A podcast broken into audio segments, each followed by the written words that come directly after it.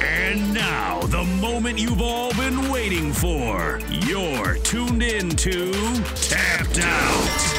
Hosted by Brendan Tobin and Sean Levine, only on the BetQL Network. Welcome back into the BetQL Network with Brendan Tobin and Jake Noecker. I'm the sports machine, Sean Levine. Let's bring in friend of the show, MMA handicapper Andrew Gombas. Andrew, welcome back, brother. So I don't want to bury the lead. Let's just get right to it.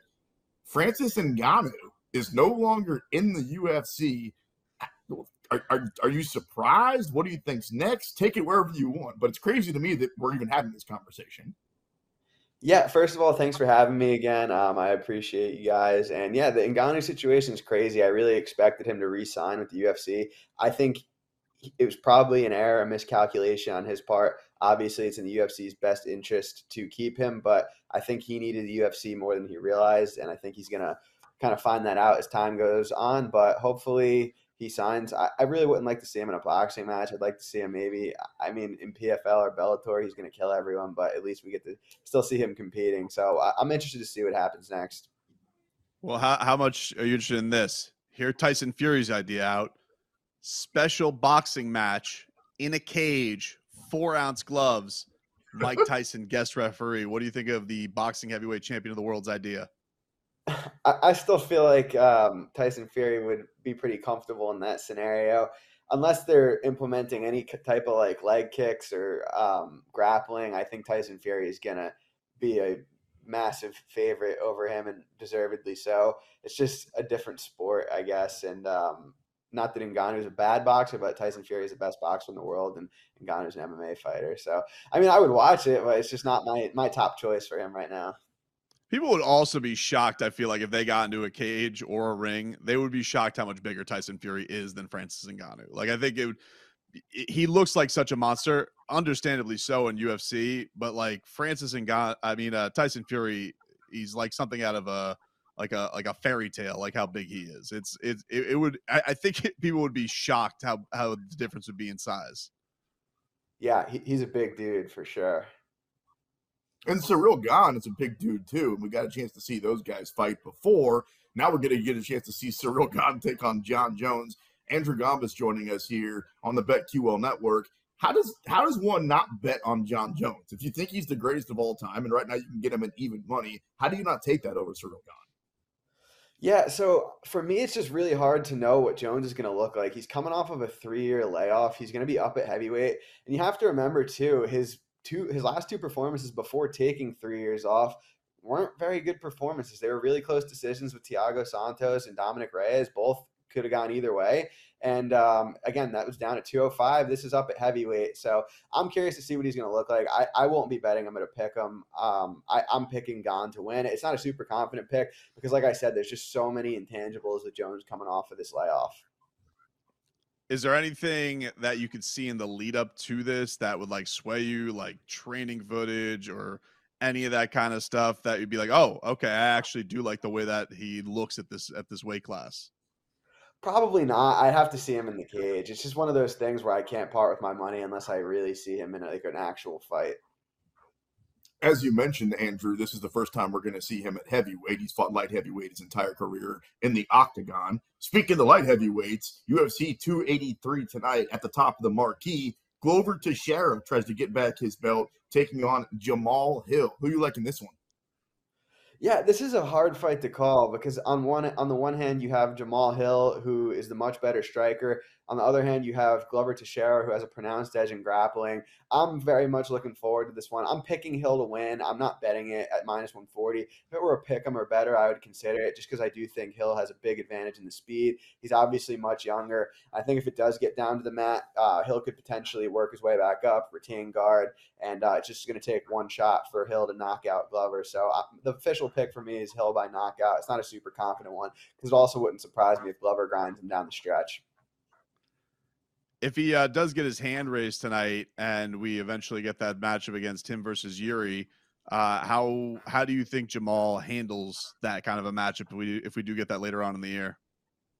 Yeah, I favor Hill there as well. I think he's the um, I think he's just so much more clean technically. Like Jiri kind of throws himself into the fire and it works a lot because he has crazy durability. He has sick power, but I think with a guy like Jamal Hill, who's more like power one twos, he could really hurt a guy like Jiri. We saw Jiri get hurt in the Reyes fight, and I think if Hill hits him like that, he's going to go out. And obviously, him coming back off a major injury, he probably wouldn't look like his prime form. You have Hill, who's been much more active.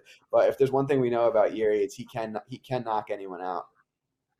Glover, I hear you, man. Like when it comes to age, when it comes to all that, he's significantly older. Was he 43, 40? He's 44 right at this point. I mean, Glover Teixeira is definitely getting up there. That being said, we've all got that uncle that we can't beat in arm wrestling, right? Like we wouldn't want to get into a fight with him. That's who Glover Teixeira is. He has that old man strength, which is why I'm just kind of barely leaning to Teixeira and Andrew when you talk about that experience.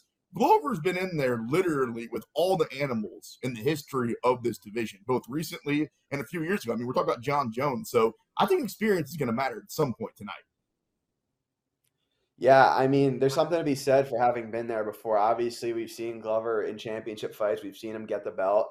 And uh, it's going to be interesting to see how Hill reacts to being in that big moment. Most of his fights have been at the UFC Apex. He's going to be in enemy territory tonight fighting against the crowd. I think he's going to step up to the occasion, but it's really hard to tell until you've been in that moment to know how you're going to react. Well, we've been in the moment one, two, three separate times when I'm talking about Deiveson Figueiredo versus Brandon Moreno. I'll watch it if they fight 20 times, bro. How do you think this one goes down tonight? Yeah, this is a really exciting fight. For me, I'm leaning the Moreno side. Moreno being 29, Figueiredo 35, making that cut down the flyweight again. Can't be easy on his body.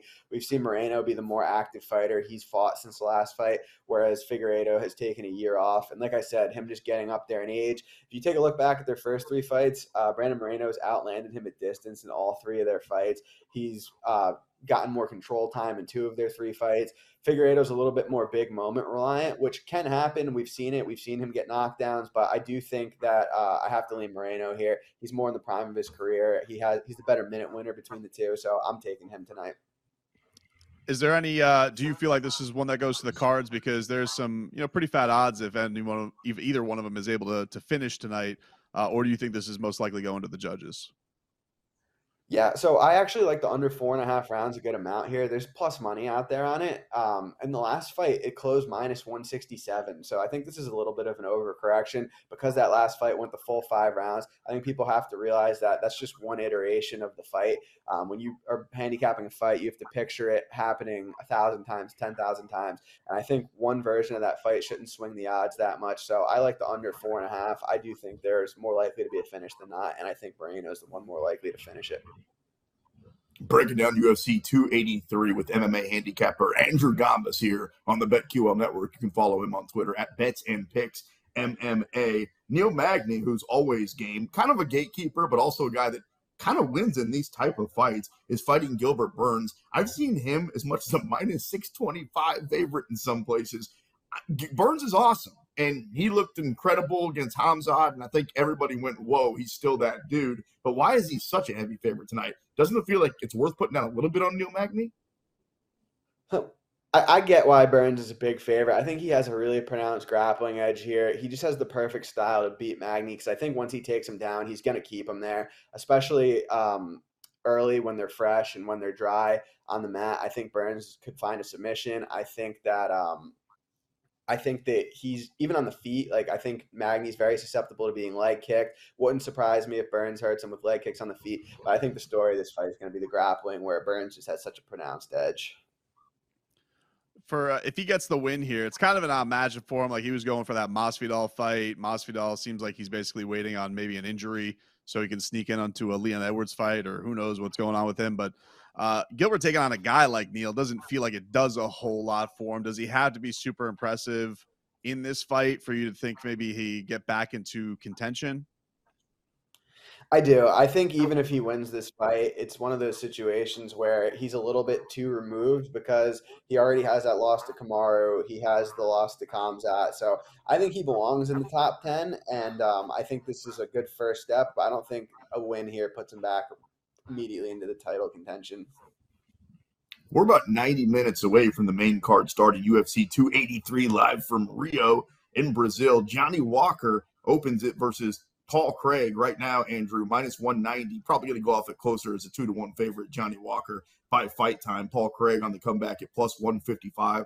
Do we know what Johnny Walker is? Like, is he the dude we saw in the last fight and we saw in his first few? Or is he the guy that we saw lose, what was it, three or four fights in a row? Yeah, I mean, Johnny Walker is kind of an enigma of the sport, really. Like, you don't know what to expect with this guy. This fight is just so crazy. I could see it going so many different ways. You have the submissions of Paul Craig, this crazy knockouts of Johnny Walker, two very unconventional guys in a high volatile fight. I'm very much looking forward to seeing how this one plays out. There's no way it's not going to be interesting. Andrew, uh, one fight that is coming up uh, in the near future that everybody's excited about: Islam Makhachev versus Alexander Volkanovski the odds for Volkanovski, I mean, you talk about number one pound for pound fighter on the planet, very fat. Uh, but you get it because he's going up in weight. How do you see this? It does feel like you know he's getting a little bit more respect lately from people pouring money on him, but it's still like a pretty, it's still a pretty substantial underdog against Islam. Yeah, I think that Islam should be a big favorite here. Got Volkanovski coming up to 55. Islam's just too big, too strong, too good of a grappler. I think he's going to outgrapple Volkanovski. Obviously, Volkanovski, one of the best pound for pound fighters in the world, but this is a different beast here, in my opinion. A different beast, like could be the next Khabib, could be better than Khabib. Where, how far does that go? Yeah, so it's it's going to be it's an interesting conversation because I do think a lot of the Khabib comparisons are warranted in some ways, but in others, I think they're very different fighters. I think that Islam has a high ceiling um, because he's still technically in the prime of his career. He just won the belt. He had a dominant performance over Oliveira. So he has the potential. And we know Khabib stopped young. He could have kept going. He could have kept that title, in my opinion. Could have kept beating these contenders at 155. But really now it's about what can Islam accomplish as 155 champ. Is he going to try to go up to 170 at some point? Is he going to try to defend his 155 title as many times as possible? I do think that uh, he's a special talent, and I would favor him against anyone at 155 right now, and even against a lot of people at 170. Well, boys, bad beat live on the radio for your boy Jacksonville.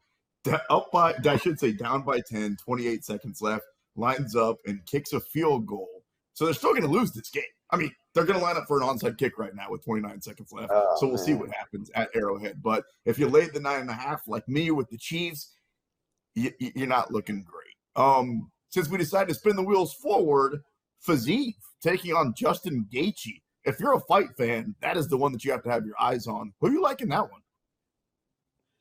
I like Fiziev there. I think he's a much more technical striker than Gaethje. Gaethje kind of goes in there looking to brawl. I think if he goes in there trying to brawl with Fiziev, he's going to get clipped at some point. Fiziev really strong kicks. He's a good hitter. Gaethje, um, we've seen him in some wars. He's open to getting hit, a little too open to getting hit, and I think it's going to uh, be his downfall here. On that same card, uh, Leon versus Kamaru, do you feel like the champ gets his belt back, or – uh, Leon, you know, has been in there, had the worst fight of his life, still came out with a win.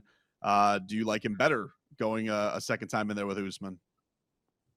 Yeah, I, I, favor Usman again this time around because I mean he was winning every second of that fight up until the um, up until the head kick. He won. Um, I think Leon, if I remember correctly, Leon won round one, and then after that it was all Usman. I mean, he could get a knockout again. It's possible. It's always possible, but I really don't see him winning minutes. I don't see him taking rounds. I think that Kamaru should definitely be the favorite um, going into this last fight. But then again, he says he's nearing the end of his career. He's been saying that for a couple years now. He's obviously coming off an injury, so I don't know how confident I am yet. I'd love to go back and watch that first fight, before, or excuse me, the second fight before um, forming too much of an opinion on the third one because I haven't seen it in a while. But I do think that Kamaru will get his belt back in the uh, trilogy. Hey, Andrew, before you get out of here, what was your fight on this? What was your bet on the Stamann fight that just happened? Uh, I had Stamann in the under. I saw I lost the under in one Stamann. Yeah. All right. Well, you know, splitting's no good. Stamann ends up winning 29 28 by UD. Yeah. Great stuff, Andrew. As always, you can follow Andrew Gombas at Bets, uh, Bets and Picks MMA. Let's do it again soon, brother. Thanks for your time. Thanks, guys. I appreciate it a lot. Have a great night and uh, best of luck with the fights. Absolutely. Thank and you. I tend to agree I tend to agree with what he was saying there at the very end. We can dive a little deeper into our conversation with Andrew. But on the other side, we got to talk about Francis and Ngannou leaving because I want to know what Brendan Tobin thinks is next? Is he surprised? Who's to blame? And then let's take a bigger picture the state of the UFC. I got to be honest with you. It's my favorite thing, but it doesn't feel that great right now. There's just a lot of stuff going on. We break it down next. You're locked into the BetQL network.